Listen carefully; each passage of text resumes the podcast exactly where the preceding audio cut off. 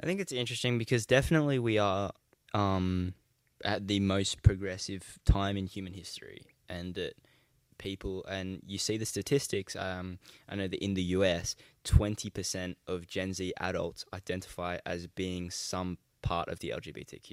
Right, That's crazy. that is incredible, and you see that that's clearly not them deciding now. It's that they were before, but they might not have been safe um, revealing that, or even be in a situation where they could understand that and not, um, you know, force themselves to be a certain way. I think it's hard because Andrew Tate is a character.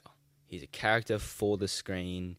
Um, he's sensational and you know so loud, and he's funny. He's undeniably funny, and but I think it's hard to know what he actually thinks. But if you just go face value, the stuff that he's saying uh, in his videos is very much just about the straight male and female dynamic, that traditional dynamic, what he thinks about that.